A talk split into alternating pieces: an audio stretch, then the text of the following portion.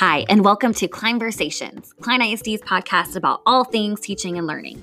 I'm Monica Schallenberger, and I'll be the host for each episode, and my guest will be rotating educators from all over our school district. This podcast is for anyone wanting to expand their knowledge about teaching and learning, and here are conversations about the journey of educators being joyful, reflective, transparent, and deliberate about applying their learning to transform the world. Today's episode guest is Antoinette Hernandez. She's a product of Klein ISD and began her career at Klein Forest High School in 2004, where she taught world history and algebra. She was asked to be the student council advisor by the end of that year, and the rest is history. Over the last 14 years, she's helped her students to receive state recognitions, national recognitions, state officer positions, and impact their campuses in a positive way. As an individual, she's been named the Eddie Bull State Advisor of the Year, a finalist for the Warren Shull National Advisor of the Year, is a leadership consultant for the Texas Association of Student Council and works on staff for the NASSP Lead Conference and the Prudential Spirit of Community Awards. Along with training student leaders on her campus and across the nation, she also works to train advisors. She was named Klein Forest Teacher of the Year and Klein ISD Secondary Teacher of the Year in 2011 and was Klein Cain High School's first ever Teacher of the Year in 2018. I love this conversation with her as she talks about the high expectations she has for students, the ability to push them to want more than the average, and how motivating students to be better can alter their life paths. Here's our conversation now.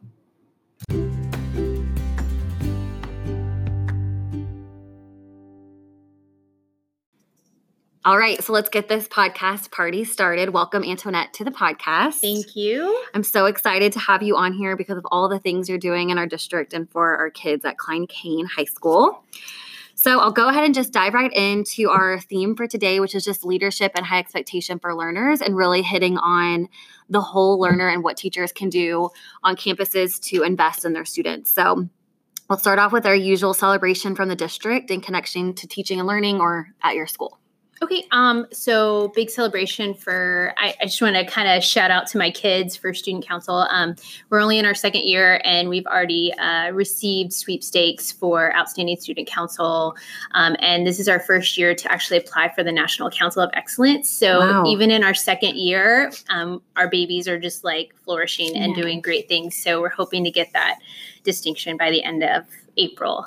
Um, so that's a big celebration for us. And I know you're a big part of that too. And I know the kids in this StuCo program are such great leaders on this campus.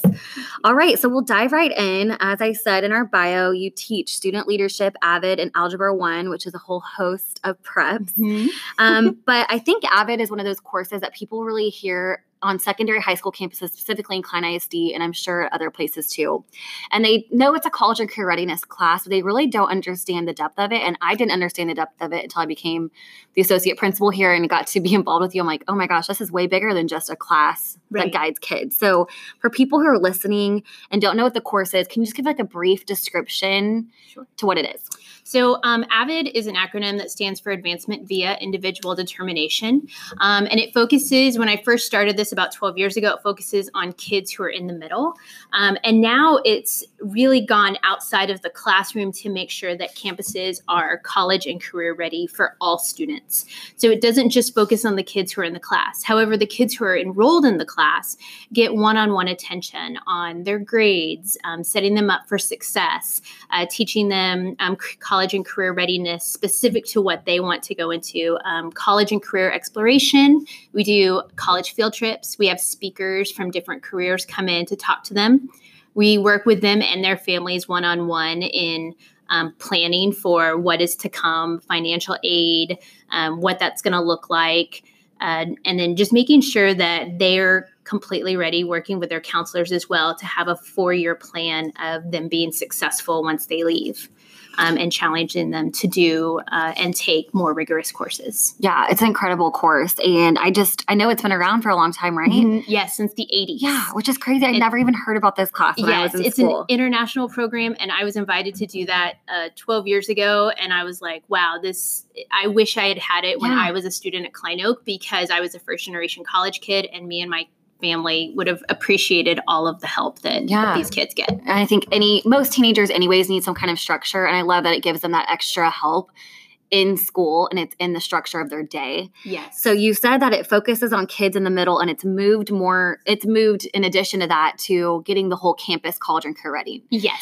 And so when you think about that especially because it's now a part of our testing accountability. yes. um, have you worked with administration at all in terms of getting the campus ready? And what's a couple of things that you've done as the Avid teacher on this campus? Right. So um, we've definitely uh, had different professional developments where Avid and our site team have been able to present to um, faculty because Avid strategies are just good teaching strategies Mhm. that every kid should be able to learn from, and it it's um, with writing, inquiry, collaboration, organization, and reading. So if we can help our kids just mold them into that, um, they're just going to be successful whether they go into college or whether they go into the career field right out of school.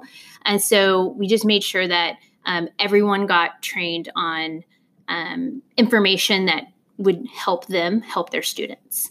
And then um, after that, we're also working. Um, we have a PPL bingo on our campus, um, which is really great. And we have a square for Avid. Um, so it challenges a teacher to implement any type of WICOR strategies um, into their classroom. Um, so that you know our students are seeing it across the board. And just for people who don't know, because they're not at Cain, Yes. PPL Bingo is y'all's personalized professional learning game that you're playing in order to promote a forever learner culture on campus. And WICOR strategies, those are strategies specifically created by Avid. Is that correct? They're kind of like shared Okay. strategies from Oh, okay. you know, but it is it's the Like writing, inquiry, collaboration, Oh, okay. organization, and reading. Awesome. And anyone can use those, like you said. Yes, absolutely. students, general ed, Yes, ELL, CTE, everybody. like every, Yes. and then and it just helps scaffold every kid. So especially with our ELL learners, a lot of things that are good teaching strategies are ELL strategies that help every single student learn.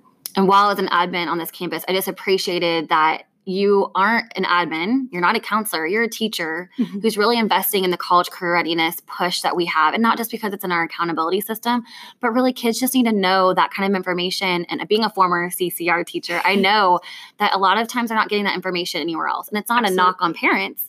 So a lot of times it in the past it hasn't been pushed as much. And Mhm. so I remember teaching Path, which is kind of a sister subject of Avid, and remembering kids being like, I had no idea about this. And it's just basic things Yes. and, and inc- included with the more specific things for college career readiness, but like roommate choices. Right. You know, things like that people don't think about um, or kids don't know about unless they're really seeking that information out. Yes, and a lot of students, you know, a lot of our avid kids from when I used to teach at Forest and now at Cain, kids who get through this and they go into their junior year and they have all of this information, and then their friends are starting to learn it at the beginning of their senior Mhm. year or just start to apply when the avid students have really had that opportunity to already figure out what their essays are, have them Mhm. edited, and apply at the beginning of their senior year. So they're done.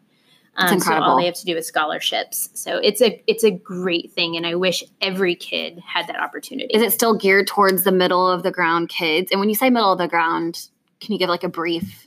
Right. So students, um, you know, in our classrooms, we tend to focus on the kids who are struggling in our class and the kids who we need to push to that might be in pre-AP level, but they're in an on-level class, so we're trying to challenge them as well. And then there's kids who are in the middle who just do what they need to do, um, but and probably have the potential to be far greater than what Yeah. they're doing. And so we tap into that potential and we put them in um, pre AP, AP classes. And then we have tutorials twice a week in the classroom where college tutors come in and help us facilitate tutorials. And I think you have this natural maternal part to you. I don't know. I get that vibe when I'm around you, and I've been around you for a year and a half now, but or I guess a little bit longer than that now. But um, it's almost like having an extra mom on campus. Yes. Yeah, it's like kids can come to you literally, and it's. I love that it's targeting students that are just okay with getting by Mhm. because unfortunately, sometimes in classrooms you see that number growing. Like, okay, I got a seventy, so I passed. I'm good. Yes. And it's like, no, you want to be better. And, and it's building that ambition in them through college and career readiness. And I'm sure not all of your kids go to college. Uh, Or do all of them usually? actually, okay. all of Oh, them. all of them. they- wow. depending on financial Okay. reasons, they might go to um, Community college? community Okay. college, uh, Lone Star. However, for the most part, That's pretty great. much every kid um, attends some type of college outside. Uh, we've had some kids go into the military, but have their college paid for through the military. Yeah, that's incredible. Um, so yes, and Avid has really created has made me the mom on campus. Yeah. um, I remember my first group because we go through cohort cohorts, so we take them from their freshman year to their senior year, and I was just boohoo crying yeah. like they were my yes. own children leaving, and um, because the relationship that you build yes. with them in those four years and the stories you learn about them and um, how you help them um, relay that message to the colleges of, of, how great of a kid they are. So, and I great. can't relate to that more because the last graduation I had when I was a teacher, it was I was crying so hard that I'm like on the graduation floor. I'm like, is this happening? I could not yes. emotionally compose myself. I'm like, there goes my baby. yes.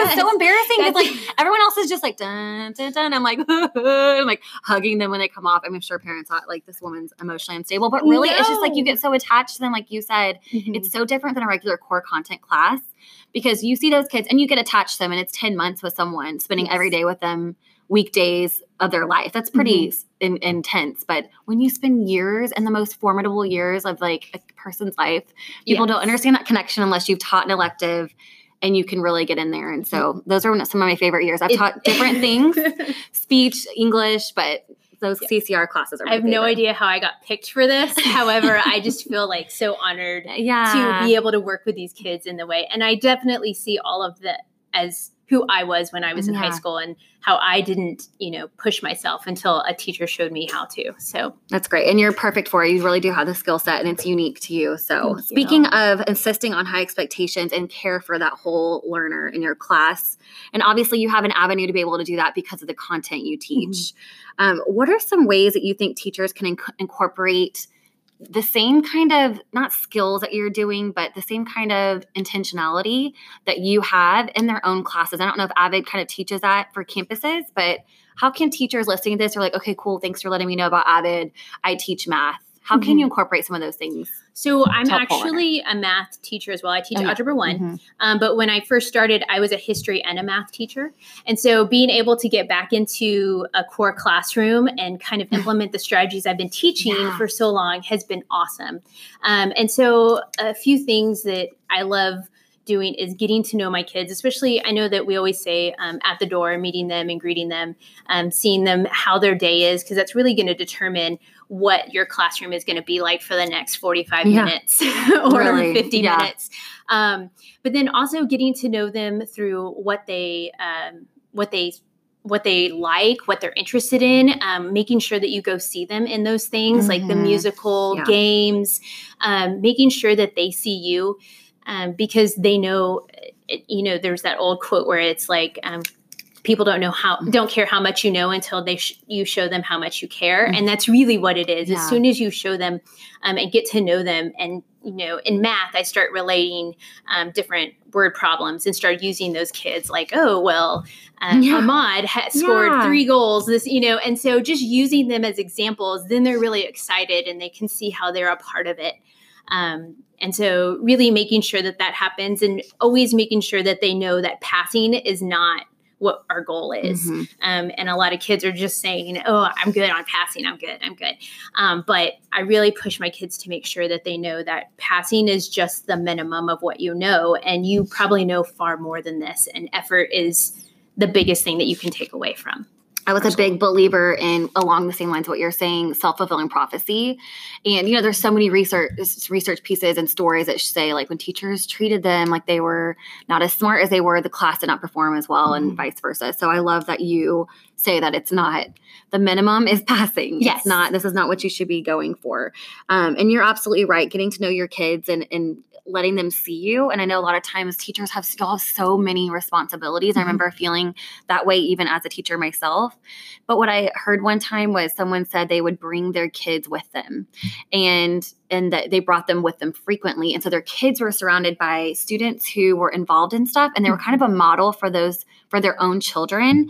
And so even if you have a family and you're busy, bring them up there to your students' game with you so yes. they can see these kids who are being involved in teamwork and having different character traits being worked on through these sports or choir, concerts, or theater, etc. So yes, and our students love Yes, seeing our families, so Yeah. they're really excited. I don't have my own children; my Yeah. my students are my children. of course. Um, but I do bring my dad, and they're so excited to meet my dad because he's a big kid anyway. and it, well, and it makes you more personable to them Yes. like, okay, she's a real person. Even though I think we're kind of past that now because Mhm. of where we're at with internet and things like that. But I remember seeing a teacher in public when I was a kid, and I was like, she's at the grocery store, and I couldn't She's stop staring. I'm like, what is she doing here? You know. But I don't think it's that same way when you're in an elective because you get to be personable with them, and there's so many more um, instances where you can be a little bit more, I don't know, realistic than you maybe can with algebraic reasoning or something like that. So, okay, so when so moving towards your student council kids, Mhm. um, and really when you're looking at these high expectations and focusing on them as whole learners, and there's all these different aspects than just the kid that's in our class,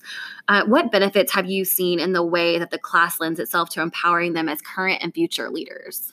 So, um, our biggest thing at the beginning um, of our of our year is they really get to meet together. And um, I'm a big proponent, and I forgot to talk about my favorite book. My favorite book is Starting with Why by Simon Sinek, um, and I really feel like this ultimately determines our goal and our path for um, what we are planning to do as a student council for the year. So, my officers and committee chairs meet together. They talk about what our goals are. They look over different um, why statements and they really say, okay, this is our focus. This is the um, focus that we have in everything we do. We're going to make sure that we hit these five main why statements um, because, uh, you know, it's no one cares how much you do. They just they want to know how much you care. And so, um, our biggest why statement over the last two years that I've been at Cain is um, helping um, address the general welfare of all students.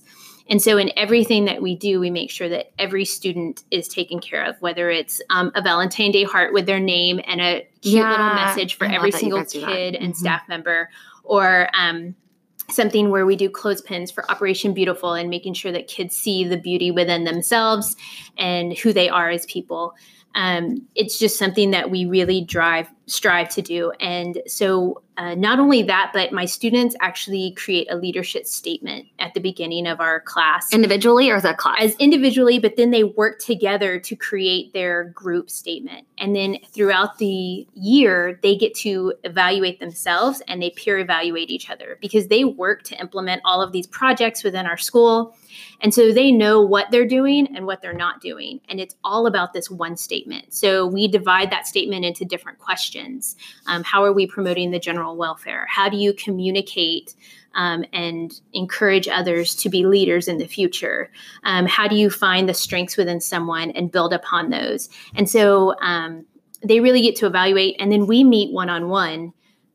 Me and the student, and we talk about the things that they have great strengths in and the things that they could work on. And so we have a plan of growth. And so it really helps our kids to develop into the leaders that they want to be in every aspect. And not only just what they think they're developing but also what the peers are who the, the peers that they're working with every single day are helping to determine that as well One of the reasons I chose you for a podcast episode is because of the things you're doing in these classes can so easily be transitioned to other content areas. Like all these amazing things that you're doing. And if you came up with all these, this is incredible.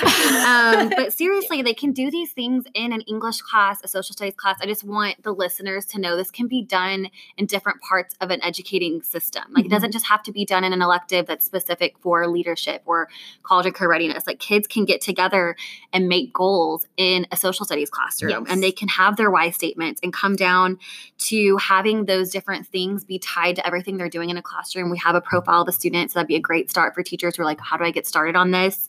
But all these things that you're doing, having conversations with the teacher, mm-hmm. people don't realize, especially there was some years I taught speech. A lot of kids don't know how to communicate in a quote unquote professional way. absolutely Um, and it's not their fault and it's not a hit towards teenagers. That's a great way to communicate when you're talking to other teenagers. Mhm. But this is a great time to hone those skills of communicating in a professional way. And so people don't realize just having conversation with one student one on one can really help their communication levels. And then you talk about communicating and encouraging others. yes That's something that has to be deliberate on most peop humans' part, period. Even as adults, not Mhm. every adult looks for the strength I don't do that for every single person I meet. I try to, but we're human, you know? Absolutely. So for teenagers, sometimes I'll never hear that. And it's, again, not anybody's fault.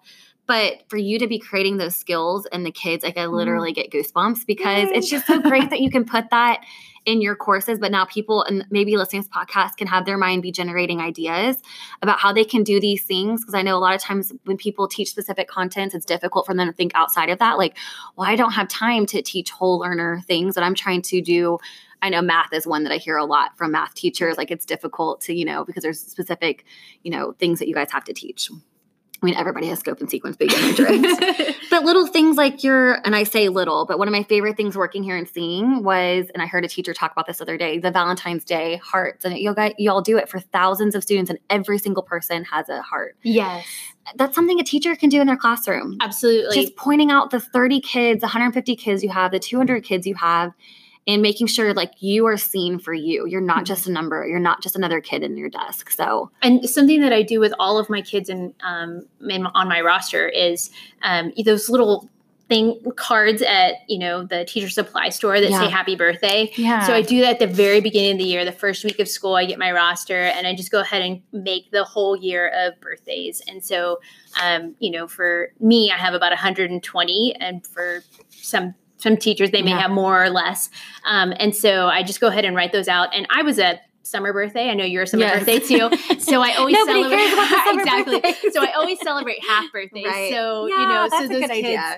really get it and they're so excited because it comes with a little sticker and it Yeah. has a little card and you would think that high school kids would be like No, now They love they it. love it and so the kids who've had me more than one year they already have them in the front of their binder their avid binders and um, so they keep those each year And So- I, I used to do Vistaprint because Mhm. you can get hundreds of cards printed really cheap. So I just do like a generic happy birthday message on there and do the same thing. I would actually write them out every time it was their birthday, but that's smart to do it ahead of time. Yes. um, and then you're right, like stickers. It doesn't matter how old they are, but like the smelly stickers, They love 'em. Get the, yes, they love them. And I remember one year I gave my last year of teaching, I gave my seniors like ring pops. I was like, "Here's your senior ring," and they just beamed. I thought it was gonna be so cheesy, and I'm like, they're gonna think this is dumb. They're totally gonna make fun of me. But I still have pictures in my phone of them like holding up their rings, and I can't talk about it too Oh much. I'll get emotional, but because that was my favorite year ever. But um, yeah, I just love that. There's so many easy things you can do, and really, if you're not a naturally creative person, and not everybody is, and that's completely okay. The internet, like, Oh my has so many. Go to Pinterest, like. yes I know I'm not saying that right, but like there are so many ideas on there that I'm like, maybe I should do this now, and I don't even have students. yes no it, Yeah. i mean and um, just things and we get those ideas um, for student council even for our, the teachers on our campus Yeah. like, oh we need to do this for the teachers they would love that even though you know it's something that a That's teacher cute. would give a student they're so excited the to kids say for- that, yeah yeah, that's my cute. my kids are like yes let's Let's take do care of the teachers. So, yeah, I think. I think right now too, and I said this on a previous episode. This generation is thinking outside of themselves a lot, and I'm not gonna say more than another generation. I just see it with this generation nationally, like in news, Mhm. in media, and it's just it's cute to hear you say that they care about the teachers too. Like it's not just let's do it for each other, let's do something for the teachers. And I don't know if we were that aware when we were in school. So i don't think i was so my last question is just what advice do you have to other educators when talking about displaying possibility optimism and hope through their careers to their students? I saw a quote today on twitter that it said you should be teaching so passionately that someone should be sitting in a desk thinking i want to do this when i grow up so what kind of advice do you have for educators? So actually, that's why I went into education is because I had this sophomore English teacher at Klein Oak, uh, Miss Newton, who completely honed in on my potential and said, "You will not do the minimum anymore," and um, pushed me to to be the teacher that I am. And so, um, I feel like uh, every day when I come into to school, it's never a job for me. Mhm. I just know that I get to, I hate to say this, but I get to play. yeah I get to have fun and I get to interact with kids, and that's an honor to do. And so, like, whenever we come to school, I know that sometimes when I'm in algebra, I have to be focused on the content, but more importantly, I'm focused on the kid Mhm. and looking at their facial expression and looking at um, if they're getting it or they're frustrated. I know I was not a math kid when I was younger either, so I so I totally understand what those look like yeah um, and and just getting to know that student um, and and seeing the optimism because as soon as you can see them for who they are, it's so much they know that Mhm. you're there for them, Mhm. and um, that is that is probably the biggest advice is seeing every kid for who they are because they're so different and there's Mhm. so many different stories um, throughout your day that walk into your classroom and get to impact your life as long as you allow it. Yeah. And so just being open to that. I completely agree with it. I remember my last year, unfortunately, I had two students pass away a month apart from each other. And because I taught an elective, it was two different periods. And it imp- impacted me so much because I saw an empty desk Mm-hmm. and I had regrets. I'm like, did I ask that kid enough questions? Did I know one of them had a pregnant girlfriend at the time? And I didn't even know that. Um, he was a quieter, a quieter kid, but I had regrets after that happened. I thought, oh my gosh, if I just would have asked him more about his life. And I talked to my kids and I got to know them. That was an important part of my classroom, but it just made me look at teaching completely differently, which is crazy because at that point it had been eight years. Mhm. But I, I never, the rest of that year, it was the most bonded I'd ever been to any of my classes. I mean, we cried, you know, you don't break that barrier a lot. So we cried together, we had lost together, but it made me look at my kids so differently. And I made sure by the end of that year that I had asked more questions than I had ever asked before. And that I got mm-hmm. to know every single kid more than I had ever gotten to know before because it hit me so hard that I was like, I could have asked, I could have done more because we're in a people career. Yes. You know, and so why not take advantage of those relationships? Because we can learn just as much from the kids that they can learn from us. Yes, probably sometimes more Yeah. because of they live in completely different lives than we Mhm. do. And so I feel like this career changes you in a way that no other career can Mhm. change you because of the relationships that you get to build and the progress that you get to see and um, just the impact that you can have Yeah. if you allow yourself to. Um, I think because of that, this this career is like no other career. And fair warning, it's messy. It- you oh know, my gosh, like I remember being 22 and asking like every kid, like, "Are you okay?" And then I'd get this whole story, and I would go to lunch and I'd tell my coworkers, and they'd be like, "Well, why'd you ask if they were okay?" I'm like, "Because she was crying." like, Yes. but I would it would car- I'd carry it through my day, and I was 22 at the time, so I just got out of college. I didn't really mm-hmm. know how to, you know, separate work and all that yet. But I would take it with me all day long, and it didn't get much better the longer I taught. But I was able to, you know, deal with it and process it better. yes. But I'll never forget some of those coworkers saying, "Well, the first problem is you asked what was wrong with them." I'm like, "Because they're a human being and Yes. something's wrong. Like, why There's- would you not ask that? You Right. know? I hope that you do that with adults or kids. You Mhm. know? So it's messy and it can become a lot sometimes, but it's just worth it in the end. So, Yeah. okay, I love that we just got done talking about that. So I'm going to wrap it up with what's one favorite thing in education right now for you?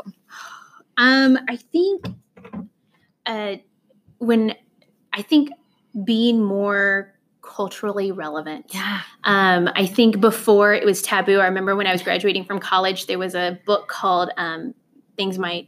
uh, Lies my teacher told me that Okay. had come out, and my professor was like, "You have to read this. You have to read this before you become a history teacher."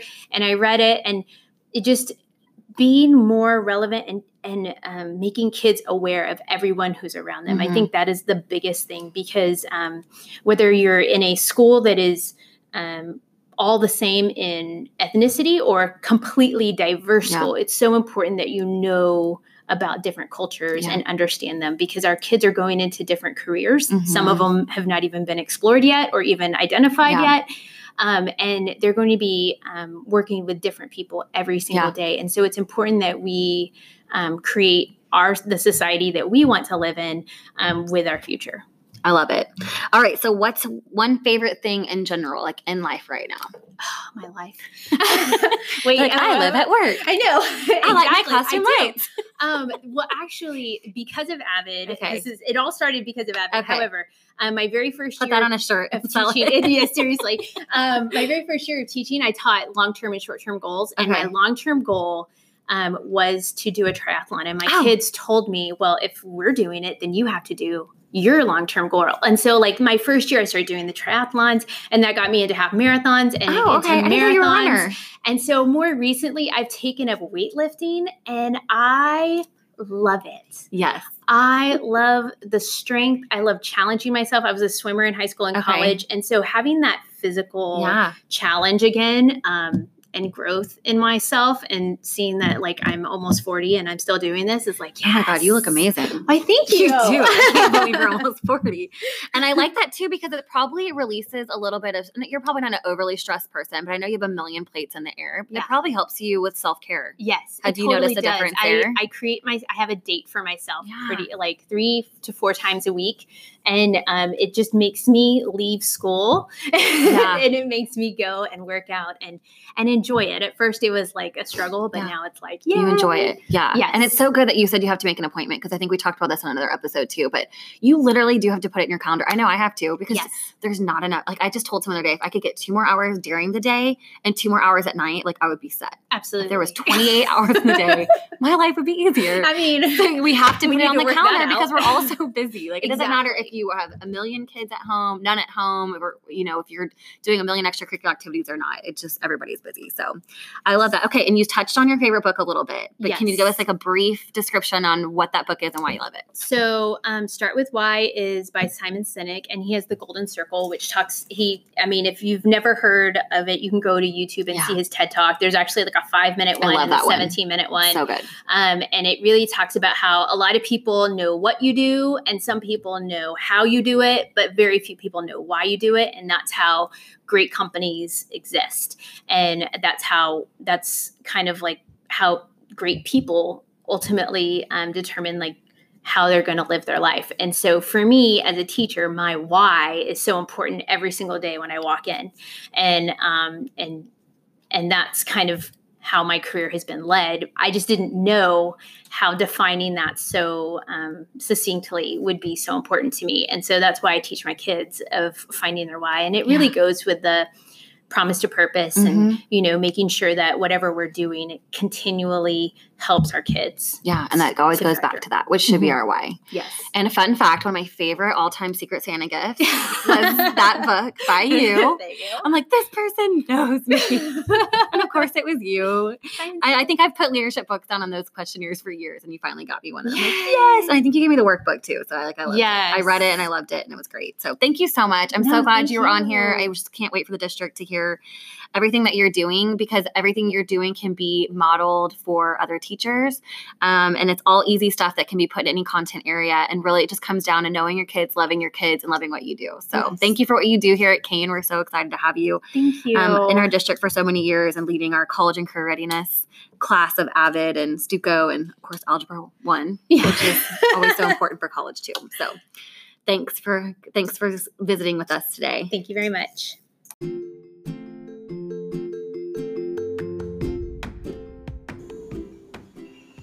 I hope you enjoyed our conversation about empowering the youth we serve and holding them to standards that challenge them to grow. I'm so glad Antoinette described what AVID is and how it, it gives insights to our listeners who don't know about the awesome opportunities that class offers high school students. I love how she talks about incorporating student relationship building and how easy it is to push students to be personally successful past the average mark. I'm encouraged by her student council's goal to keep the why at the center of what they do and I'm, even in more awe about their goal to keep everyone's general welfare at the heart of what they do. What a better place the world would be if we could always consider others' welfares and the action we carry out each day. Let's make that our personal ambition as we reflect on this episode.